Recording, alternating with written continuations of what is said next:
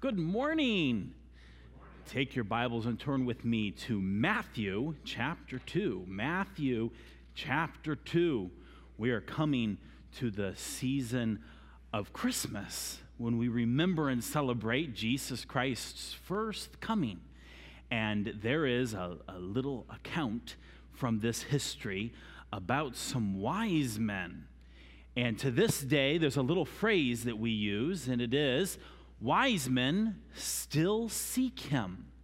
And we have that phrase to speak for each of us and to remind each of us that we all need to still be seeking Jesus just as the wise men did who showed up in Matthew chapter 2. It tells us in Matthew chapter 2 and verse 1 Now, when Jesus was born in Bethlehem of Judea in the days of Herod the king, behold, there came wise men from the east to Jerusalem, saying, Where is he that is born King of the Jews? For we have seen his star in the east and are come to worship him. Let's pray together. Lord Jesus, we thank you that you came to this earth. We thank you that you left the glories of heaven, that you humbled yourself and became one of us so that you could redeem us. Lord Jesus, I pray that today we would be as the wise men and that we would be wise in seeking you, that we may know you, that we may know your word, that we may know your promises, that we might have a perspective in this life that is a perspective that keeps always in view your promise of coming again. And Lord Jesus, we look to that and praise you. We pray now that you will help us to understand this chapter in Daniel and the history of it. And Lord, I pray that through it our lives might be changed and you might be glorified. We pray this in your name. Amen. Well, you all know the account of the wise men, right? Did you ever wonder, though, where did the wise men get this idea that there was a king of the Jews born? What in the world made these wise men from the east come to Jerusalem? Well, you might know an answer. You might have an idea. Why did they come? What did they follow? Can anybody tell me? What did they follow? Yes, they followed a star. That's right. The wise men followed a star and they came from the east and they came to Jerusalem. So, how come they show up in Jerusalem and they say, Where is he that is born King of the Jews? Well, they say, For we have seen his star in the east and are come to worship him. Would you worship a king? How did they know there was going to be a king? Hey, Elijah, you have any ideas? They were studying prophecy, he says. You know what? I think he's right. I think he's right. These wise men that came from the east, we don't know a lot about them. We know very little about them. But I'll give you a few little misconceptions we have. We have no evidence that there were three. We have no evidence that there were 12. There could have been 30. There could have been 40. In fact, if we learn a little bit about some peoples from the east who sound like these wise men, these magi, it was likely a mini little army that showed up in Jerusalem. That's part of the reason why Herod was so afraid. We have these wise men. There's no evidence that they were kings. It never talks about them as kings. Well, there's one little hint that might imply that they were kings, even if they weren't kings. Why did they come to Jerusalem? How did they, why did they think there was a king of the Jews born? And why did they come to worship him? You only worship gods, right? Well, Elijah says that they had studied prophecy. Well, I'm going to give you a first clue. We don't really know all and about how the wise men knew what they knew and why they came to Jerusalem. We don't know exactly why, so I'm just going to tell you that right up front. But I'm going to give you a few little hints that may help us to understand. If these wise men came from the east and the east was Babylon, who have we been studying who lives in Babylon? Daniel. Daniel lived most of his life in Babylon, and we know that Daniel had brought with him, or if he hadn't brought with him, he acquired while in Babylon the Hebrew scriptures, the law. Likely, he put some of the people under him to work copying them. Well, the Hebrew scriptures are in Babylon. The writings of, ba- of Daniel are in Babylon. But you know, there's one little prophecy way, way, way, way back in the books of Moses. Can you take your Bibles and turn to Numbers chapter 24? In Numbers chapter 24, there was a prophecy made. Now, this is way, way, way, way, way, way, way back in the days of Moses. And it's interesting, the prophecy was made by a guy named Balaam, which actually wasn't a very good guy. But yet, God changed what he had thought to curse Israel into a blessing. And there's a little interesting prophecy in here, and it's in Numbers chapter 24 and verse 17. Numbers 24, verse 17. It says this I shall see him, but not now. I shall behold him, but not nigh. Then listen to this there shall come a star out of Jacob, and a scepter shall rise out of Israel, and shall smite the corners of Moab and destroy all the children of Sheth. We have here a prophecy of a star. Perhaps, we don't know for sure, but perhaps this prophecy fascinated those wise men, and they were looking for a star. And so when they saw what we call the Christmas star, or the Star of Bethlehem, they were intrigued and wondered is this it? But there may have been another reason why they were paying close attention to the, st- the sky at this time. Did you know that God revealed to Daniel a calendar, a, a prophecy that would give a very specific time of when the Messiah would come? How many of you have heard of Gabriel? Oh, good. Gabriel is an angel, right? And she's most, or he's most famous for coming to who?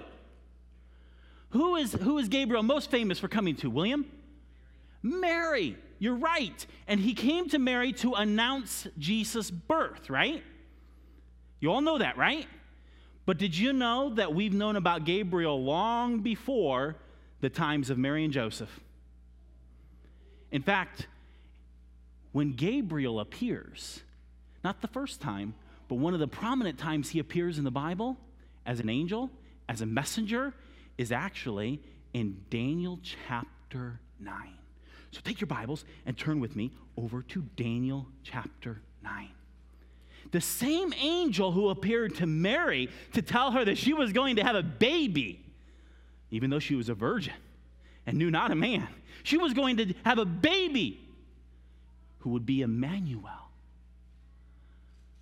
This same angel prophesied hundreds of years before as to when this would come to pass. But let's start before we get to Gabriel.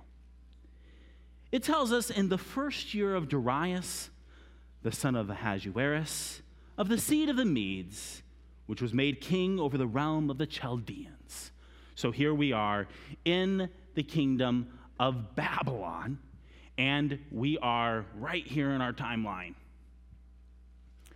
And this is Daniel chapter 9 which we refer to as Daniel's prayer and the prophecy of 70 weeks.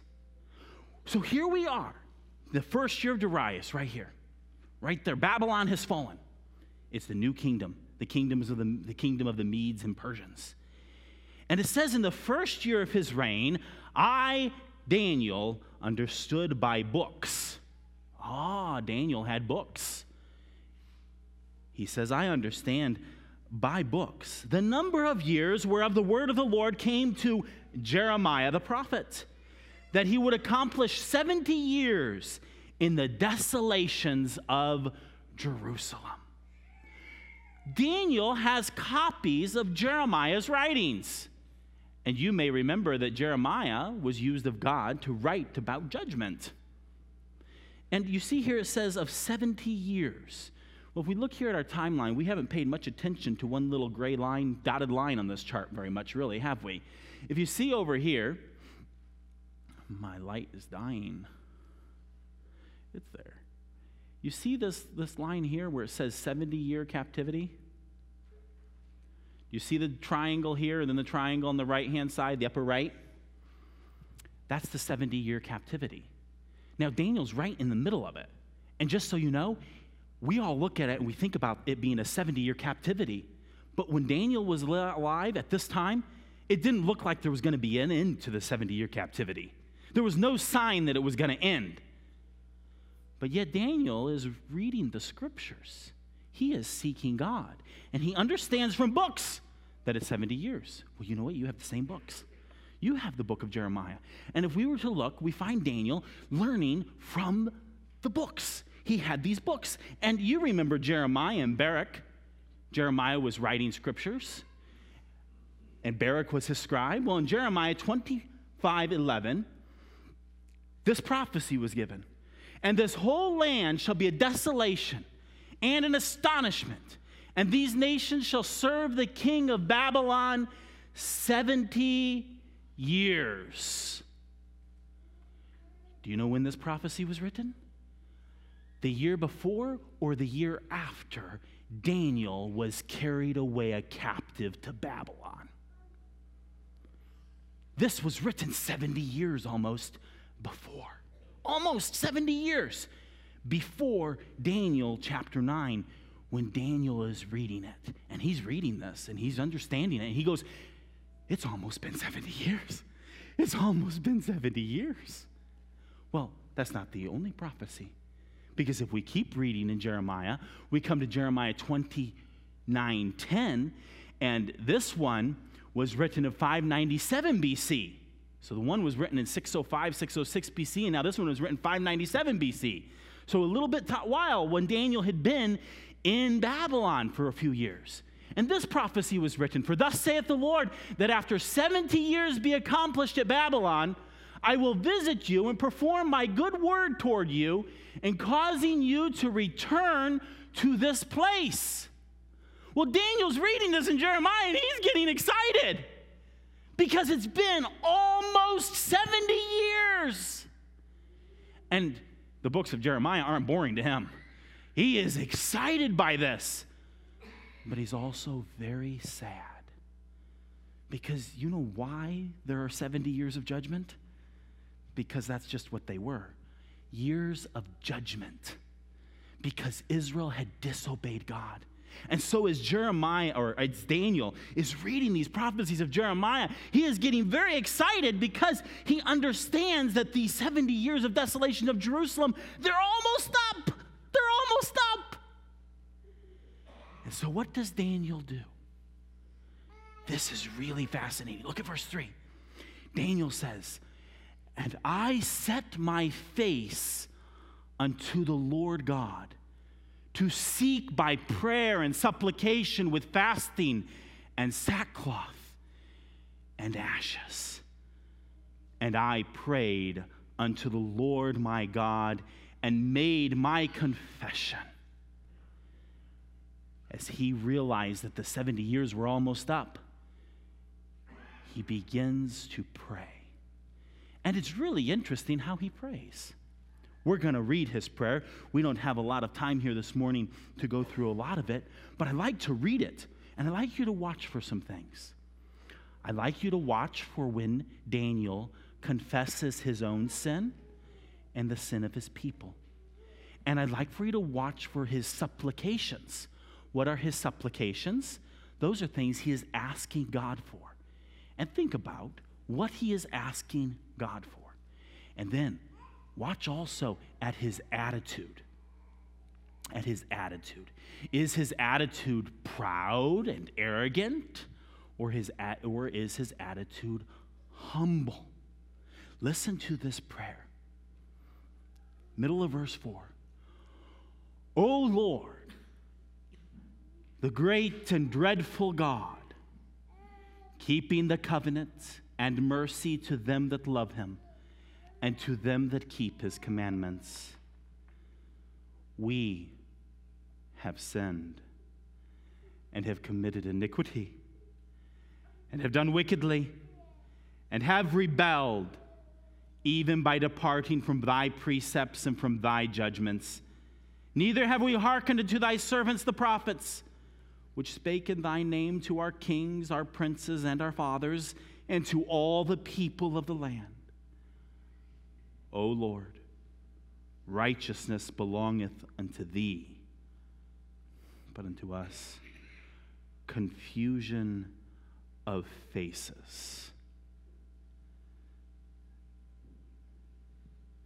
That means exasperation, frustration, troubled in heart and spirit, and it shows on their face. As at this day, to us, to the men of Judah, and to the inhabitants of Jerusalem, and unto all Israel that are near and that are far off throughout all the countries whither thou hast driven them, because of their trespass, that they have trespassed against thee. They've been scattered to Assyria, they've been scattered to Babylon, they've been scattered throughout these empires because of their trespass. That's the breaking of God's law. O Lord, to us belongeth confusion of face, to our kings and to our princes and to our fathers, because we have sinned against thee. To the Lord our God belong mercies and forgiveness though we have rebelled against him. Notice here what he's describing himself and his people as people who have done wickedly, as people who have sinned. And notice how he keeps describing God. He says, To God belongs righteousness, mercy, and forgiveness. To him, he says, the only confusion of face. Verse 10 Neither have we obeyed the voice of our God to walk in his laws, which he set before us by his servants the prophets. Yea, all Israel have transgressed, broken thy law, even by departing, that they might not obey thy voice. Therefore, the curse is poured upon us, and the oath that is written in the law of Moses, the servant of God, because we have sinned against him.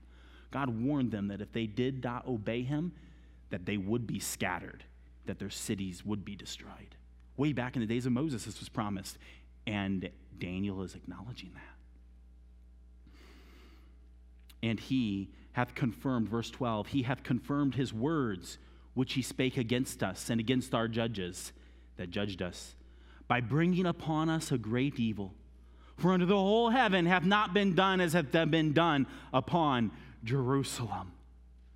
As it is written in the law of Moses, all this evil has come upon us, yet made we not our prayer before the Lord our God that we might turn from our iniquities and understand thy truth. Therefore hath the Lord watched upon the evil and brought it upon us. And there were many in the days of Jeremiah who said, How cruel and wicked of God to do this to his people. But look what Daniel says in the middle of verse 14 For the Lord our God is righteous in all his works which he doeth for we obeyed not his voice. We got what we deserved and had been warned of. We wouldn't obey, we wouldn't listen. Verse 15 And now, O Lord our God, that has brought thy people forth out of the land of Egypt with a mighty hand, and has gotten thee renown, you're famous, as at this day, we have sinned. We have done wickedly. O Lord, according to thy righteousness, I beseech thee. Let thine anger and thy fury be turned away from thy city, Jerusalem, thy holy mountain, because for our sins and for the iniquities of our fathers, Jerusalem and thy people are become a reproach to all that are about us. Everyone mocks and makes fun of the Jews, the people of God. Verse 17, Daniel prays, Now therefore, O our God, hear the prayer of thy servant and his supplications, and cause thy face to shine upon thy sanctuary that is desolate for the Lord's sake. That's interesting. He doesn't say, Do this because I'm saying so. He doesn't say, Do this because of how good I am. He says, Lord God, do this for your sake. Ah. Oh my God. Incline thine ear and hear, open thine eyes, and behold our desolations and the city which is called by thy name. For we do not present our supplications before thee for our righteousness. He's saying, God, we don't ask this because we're some good people or I'm some good people or person. Now, this is quite amazing because Daniel is actually a very righteous man. Yes, he is a sinner, for all have sinned, but Daniel is a righteous man. And he says, Lord, don't, don't answer my prayer, don't hear my supplication because of our righteousness. Look at the end of verse 18. But for thy great mercies. That means Daniel knows they don't deserve it, but they're asking it for God's mercy. Oh Lord, hear. Oh Lord, forgive. Oh Lord, hearken and do. Defer not for thine own sake, O my God. For thy city and thy people are called by thy name. And Daniel was going to continue on praying, but something amazing happened at this point in his prayer. He records in verse 20 and whilst I was speaking and praying and confessing my sin and the sin of my people Israel, and presenting my supplication before the Lord my God, for the holy mountain of my God. Yea, whilst I was speaking my in prayer, even the man Gabriel, whom I had seen at the vision of the beginning, being caused to fly swiftly, touched me about the time of the evening oblation. And he informed me and talked with me here Daniel is praying, confessing his sin and the sin of his people, which, by the way, I think is a good example for all of us. Sometimes we look around at the world around us, at people around us, in our nation, in our state, in our community, and we're quick to judge them. When really, I think we should follow the example of Daniel, as it says in verse 20 we need to be praying, confessing first our sin, and also confessing the sin of our people.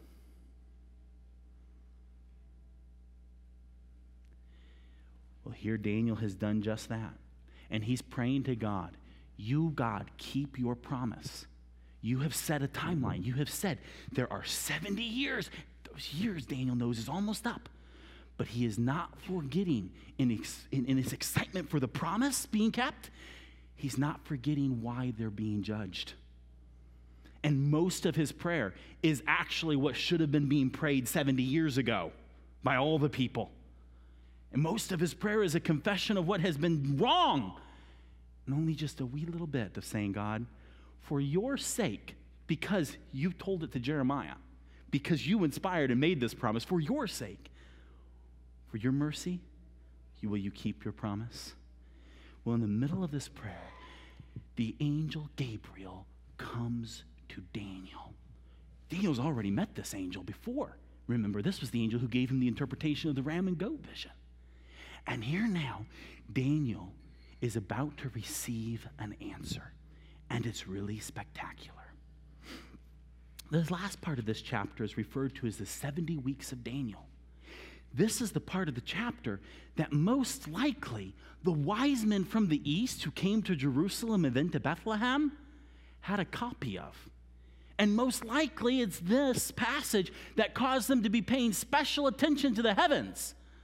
that when they saw that special star, that they most likely knew from the prophecy of Balaam way back in Numbers, they put the two together and said, Ah, something special is happening in Israel, which caused this, you might say, army of wise men to march to Jerusalem to find this king of the Jews and to worship him. But what about the timing? Well, let's read the prophecy and then we're going to come back and talk about it. So it says in verse 22 that Gabriel informed me and talked with me and said, Oh, Daniel, I am now come forth to give thee skill and understanding. At the beginning of thy supplications, the commandment came forth, and I am come to show thee, for thou art greatly beloved. Therefore, understand the matter and consider the vision. And here is the vision, verse 24.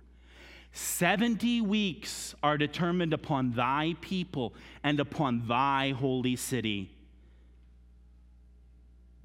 to finish the transgression, to make an end of sins, and to make reconciliation for iniquity, and to bring in everlasting righteousness, and to seal up the vision and prophecy, and to anoint the most holy. Now, therefore, and understand, know, therefore, and understand that from the going forth of the commandment to restore to and build Jerusalem unto Messiah the Prince shall be seven weeks and three score and two weeks. The street shall be built again, and the wall, even in troublous times. And after three score and two weeks shall Messiah be cut off, but not for himself.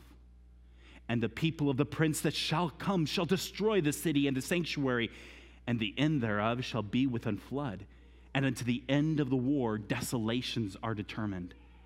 And he shall confirm the covenant with many for one week, and in the midst of the week, he shall cause the sacrifice and the oblation to cease, and for the overspreading of abominations, he shall make it desolate, even until the consummation. And that determined shall be poured upon the desolate. Here is a prophecy, a vision of what's called Daniel's 70 weeks. And it's really fascinating. I'd like to look at it here. Uh, Mr. Nathaniel, could you grab? There's, there's back in the back, perhaps you already have it in your Bible. Do you have this in your Bible?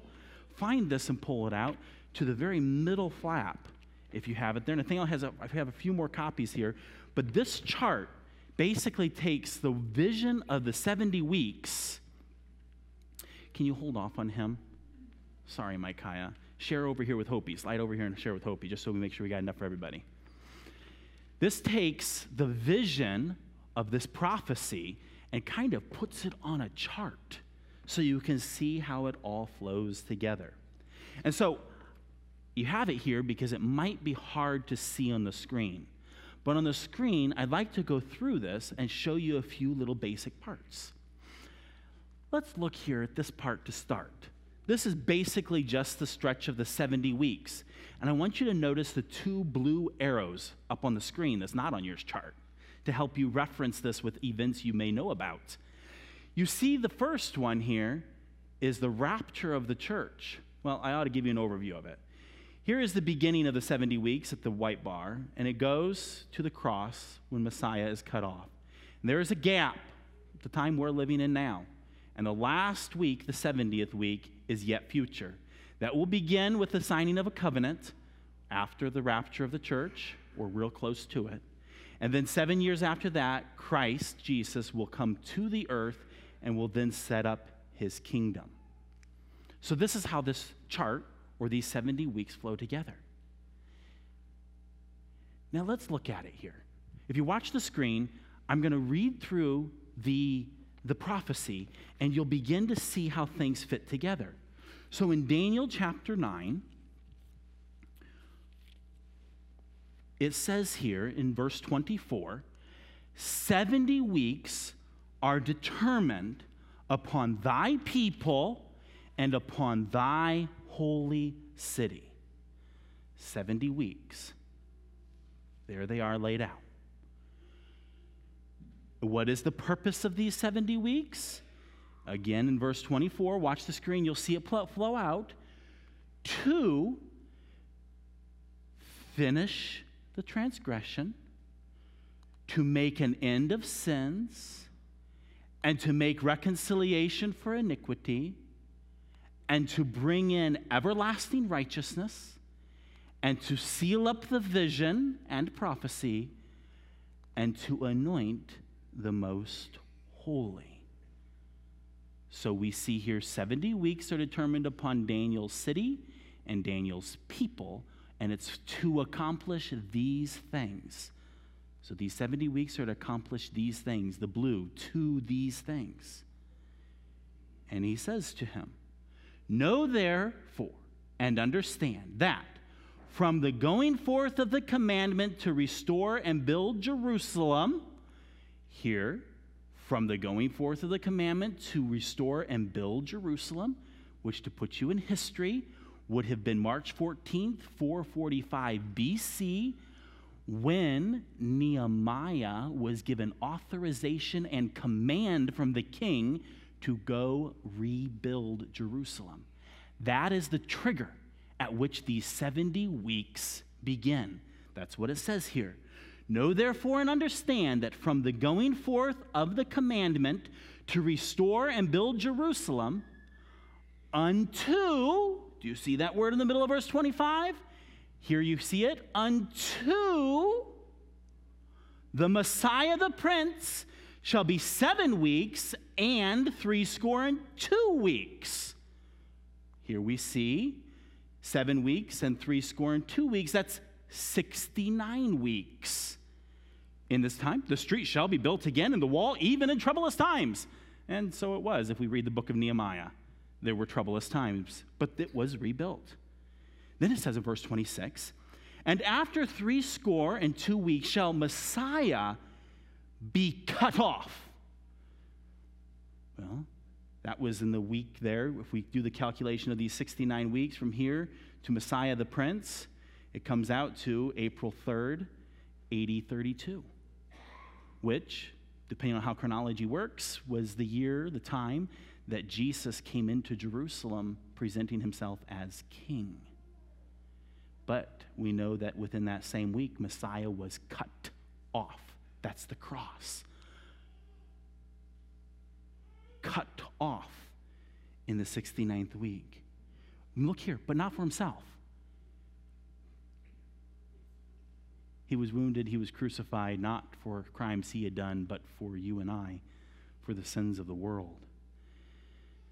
Then it tells us, and the people, the prince that shall come.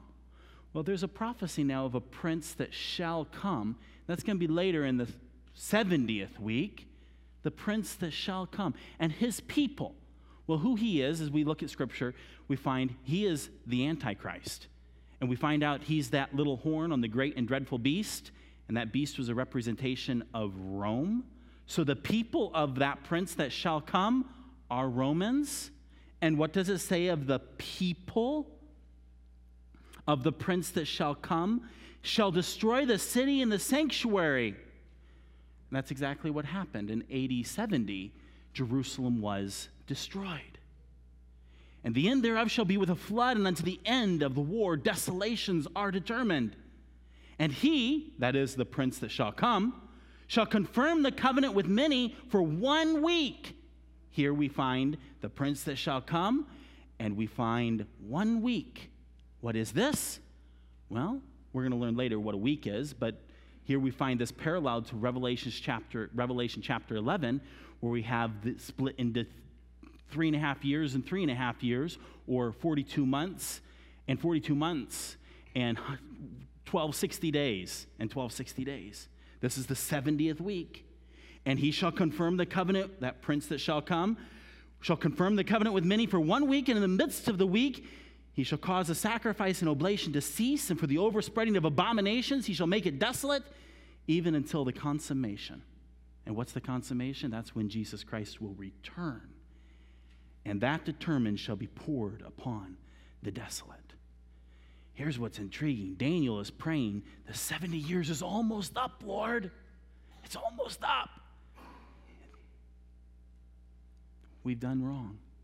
And the angel Gabriel comes to him and he says, Daniel, there's going to be a decree that the city will be rebuilt. It will be rebuilt. And it was rebuilt. And 69 weeks, calculate it all out, comes out to so many days, and we do all of the calendar, calendar calculations. We find out that in this 69 weeks, we can find out about the time of when the Messiah would come and when the Messiah would be cut off. This is very likely the prophecy that the wise men from the east, and likely from the east is Babylon, were reading and studying so that about this time when they see the star, they go, aha! Daniel's prophecy of the 70 weeks and the prophecy in Nehemiah, it's coming true. There's a king born in Israel. And it's very likely that these prophecies would cause those wise men to come to Jerusalem. And we see it all here laid out. And there you see Messiah was cut off. But that last week, Daniel's 70th week, is yet future. We also speak of that time as the tribulation, the time of Jacob's trouble. Jacob's trouble meaning it's specifically dealing with Israel. And all of this is coming together because it's looking for that time when Messiah will return with power. Revelation 19 recorded. So here we see the prophecy of Daniel's 70th week laid out in a chart. You might be wondering, well, some things didn't make sense to me. So let's go back and look at a few things. First of all, look at this here. It says that 70 weeks are determined upon thy people and upon thy holy city. This is important because this tells us that the 70 weeks have to do with Daniel's people and Daniel's holy city, Jerusalem. It all has to do with Israel, and it all has to do with Jerusalem. Very important note to take.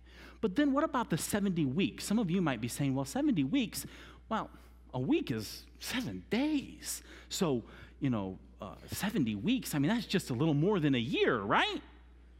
Well, that's because you're all thinking like English Americans. And when you think of the word week, all you can think of is Monday through Saturday. But that's not true for Hebrew people. When they thought of weeks, and actually quite literally, a week meant seven. Seven. And so there's seven of what? Well, we think of seven days as a week. Well, you could have seven years, you could have seven months, you could have all kinds of different sevens. And in this case, there's seven years. Each week is a period of seven years. So our way of thinking is seven days, Sunday through Saturday, seven, 77s, we could say. Well, that's just over a year. That doesn't make sense, doesn't fit in with anything at all. And so it can't mean 77s of days. Uh, so how about 77 years or 70 of seven years? Now I'm getting confusing, huh?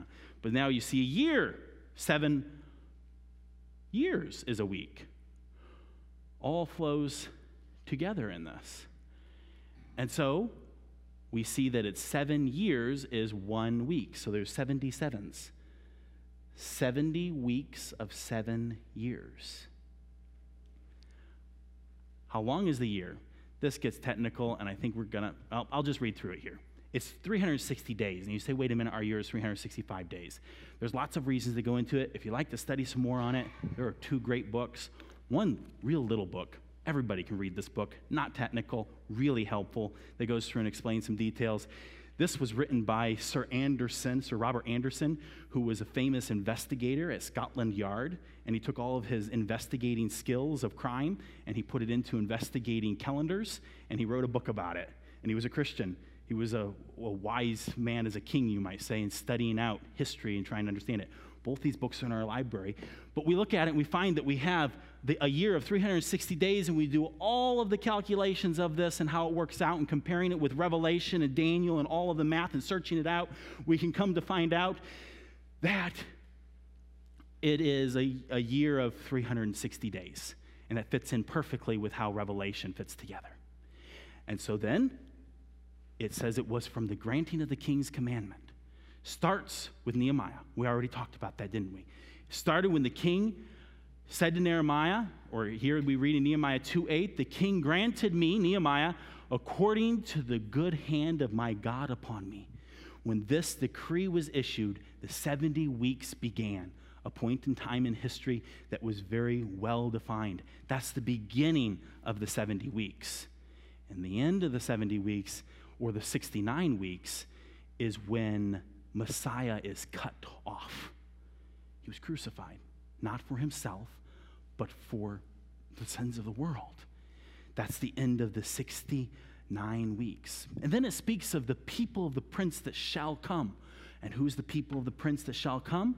Well, if we compare again scripture with scripture, we find that the prince that shall come is the little horn of that dreadful and terrible beast. You remember that? And he was the willful king, as described, we'll learn in Daniel 11. He's the man of sin in, in Second Thessalonians. He is the beast in Revelation. We know him. He's a problem, isn't he? Here, it says, This is the prince that shall come. And it speaks of the people of the prince that shall come. This little horn is on which beast? The great and dreadful beast, which is the Roman Empire. And so we have the Romans who come. And what did they do?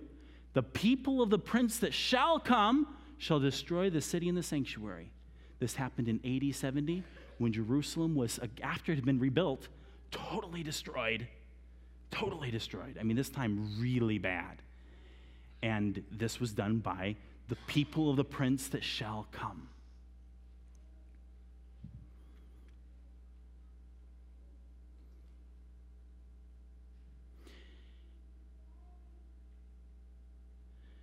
You might be wondering, as we look at this, the, the parenthesis.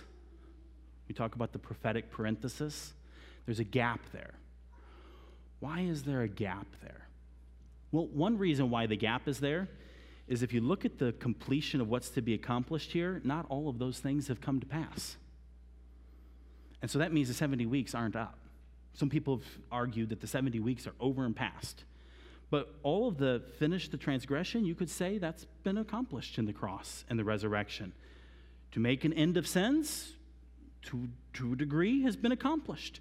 Make reconciliation for iniquity, most certainly accomplished through Jesus Christ. Bring in everlasting righteousness? Yes, but not quite. To seal up the vision and prophecy? Certainly not the visions and prophecies haven't been fulfilled. To anoint the most holy, he certainly isn't reigning as prophesied in Jerusalem. So there's a gap here. And many times people call this a prophetic parenthesis. It's a time and a gap. And it's very true and very relevant in prophecy. It happens all the time, in which the Old Testament prophets will see the ministry of Jesus, and then it's as if they see just right past the church age. And they go from right here right on. But as we see fulfillment, we see that there is a distinction between them. An artist has depicted it, oh, this way. We're not quite there. Kind of a picture of the prophet of the Old Testament making his prophecies, and he sees the birth of Jesus, he sees the crucifixion of Jesus, he sees um, parts of Pentecost. But it seems as if the church age here, this part, is in a valley. He, he sees the Antichrist. He sees the return of Christ. He sees the Ancient of Days, the millennial kingdom. He sees a lot of things, but it seems if some things are in a valley, particularly parts of the church time, the time that we live in. And so you can see how some of their prophecies go like this. And so there's like a parenthesis here where a lot of times the prophecies will make prophecies of these events and then we'll jump right to these and keep on going without an explanation. And you might say, well, okay, that's okay. Some people have trouble with that. But let me show you how this happens sometimes. Let's look at a few prophecies. Here we have a great parenthesis. The, the Lord Jesus Christ was in his hometown and he was reading from the Old Testament and he was reading a prophecy.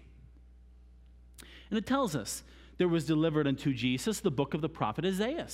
And when he had opened the book, he found the place where it was written, back from Isaiah 61 The Spirit of the Lord God is upon me, because the Lord hath anointed me to preach good tidings to the meek. He has sent me to bind up the brokenhearted, to proclaim liberty to the captives, and the opening of the prison to them that are bound, to proclaim the acceptable year of the Lord. And I hope you know this history of Jesus, because as soon as he finished reading this part of the prophecy, he closed up the book and he sat down and he said to everybody, This day, today, these things are fulfilled. He had fulfilled them.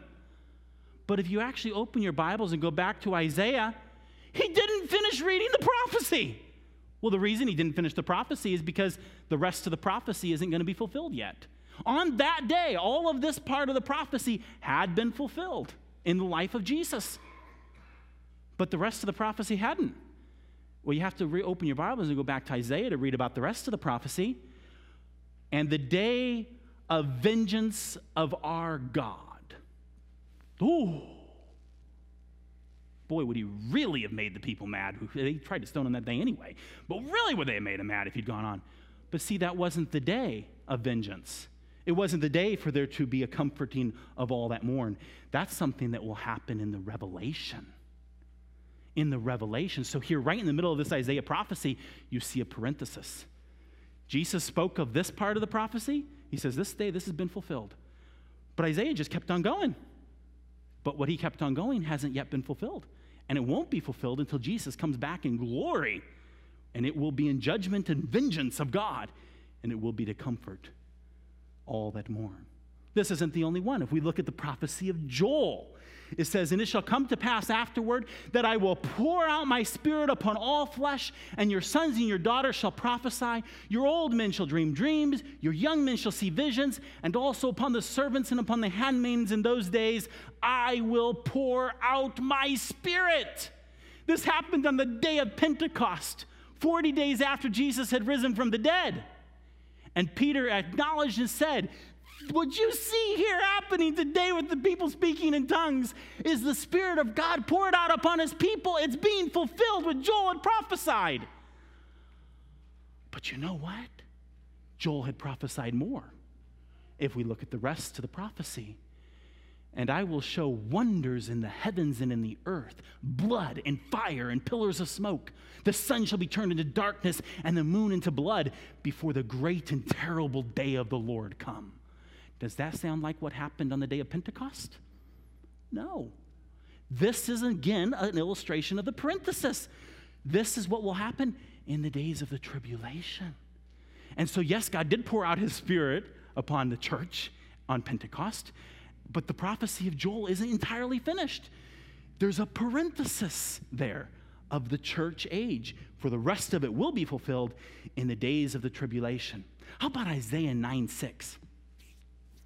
You all know this by memory. And it says, For unto us a child is born, unto us a son is given. We're about to celebrate Christmas, aren't we? Here is the prophecy of the child born, a son given. But what about the rest of that prophecy? You, you know there's more to this. most of you memorize this, right? You know that this isn't all of the prophecy. It's not just a prophecy that a son is born, a son is, is given. There's more to this prophecy. For it says, And the government shall be upon his shoulder, and his name shall be called Wonderful, Counselor, the Mighty God, the Everlasting Father, the Prince of Peace. Of the increase of his government and peace there shall be no end upon the throne of David and upon his kingdom to order it and to establish it with judgment and with justice from henceforth forevermore. The zeal of the Lord shall perform it. Well, if you think about the Christmas account, wait a minute, this didn't happen as Daniel's prophecy was, Messiah was cut off. Yes, he entered into Jerusalem. Well, we're going to come to that in a minute. But he got cut off. The rest of this is yet to be fulfilled in the millennium, the thousand year reign of Christ. So here again, we see a parenthesis, a prophecy, some of it fulfilled, but the rest of it is yet to be fulfilled. This one's the one I just about jumped to without, without going there At that date you saw at the until the Messiah, and you saw that April date in your chart, the triumphal entry of Jesus. That too has a parenthesis. If we look here in Zechariah 9 9, it says, Rejoice greatly, O daughter of Zion. Shout, O daughter of Jerusalem. Behold, thy king cometh unto thee. He is just and having salvation, lowly and riding upon an ass and upon the colt, the foal of an ass. And we think about this and we say, This is Palm Sunday. This is the week before Jesus was crucified and rose from the dead. This was fulfilled. And indeed, it says that it was fulfilled in the historical record. But that's not the whole prophecy. The rest of the prophecy has not yet been fulfilled. For it says, And I will cut off the chariot from Ephraim and the horse from Jerusalem, and the battle bow shall be cut off. And he shall speak peace to the heathen. And his dominion shall be from sea even to sea, and from the river even unto the ends of the earth. Well, the Zechariah prophecy, well, first part of it came true. But uh, uh, uh, not even a week later, he was crucified, and the rest couldn't come true. Why? Because this is a prophecy for the millennium. The same here is true in Daniel chapter 9. We have seven weeks plus 62 weeks, 483 years from the order to rebuild the city until the triumphant entry. And then there's a parenthesis. And then the 70 years come. So the same thing as what we saw in Isaiah and in Zechariah, we see also with the 70 weeks of Daniel. Let me just again, quickly, as we conclude here, read the prophecy, and I'll put it up on the chart animated so you can see it flow together. Gabriel tells Daniel, 70 weeks are determined upon thy people and upon thy holy city to finish the transgression, to make an end of sins to make reconciliation for iniquity, to bring in everlasting righteousness, to seal up the vision and prophecy, and to anoint the most holy. Know therefore and understand that from the going forth of the commandment to restore and build Jerusalem unto the Messiah, the Prince, shall be seven weeks and threescore and two weeks. The streets shall be built again, and the wall, even in troublous times. And after three score and two weeks shall Messiah be cut off, but not for himself. And the people of the prince that shall come shall destroy the city and the sanctuary, and the end thereof shall be with a flood and unto the end of the war, desolations are determined. And he, the prince that shall come, shall confirm the covenant with many for one week. And in the midst of the week, he shall cease, cause the sacrifice and the oblation to cease, and for the overspreading of abominations he shall make desolate, even unto the consummation. And that determined shall be poured upon the desolate. And so we look at this and we say, this is for Daniel's people in Daniel's city. What's it have to do with us? Well, it tells us in the book of Proverbs that it is the glory of God to conceal a thing, but the honor of kings is to search out a matter. Are we still wise men? Do we still seek him? Are we looking, looking for where the rapture of the church will come? Are we being wise? In searching the scriptures and searching out the matter and wanting to know our God? Do we look and pray daily? Even so, come quickly, Lord Jesus. Do we long for the day when Jesus will reign, the anointed of the holy, upon the throne of David in Jerusalem? Christmas is a time we look back, but I love Christmas because every time I read the Christmas prophecies, I read the millennial prophecies, and it causes me to be excited. And I think that if we are wise men, we too will be excited as we search the scriptures. Heavenly Father, we thank you and love you and praise you. For you have known the beginning, the end from the beginning. You have orchestrated all things according to your will. We look for you, our blessed hope, and your glorious appearing. We long for you and we pray, Lord Jesus, come quickly. It's in your name we pray. Amen.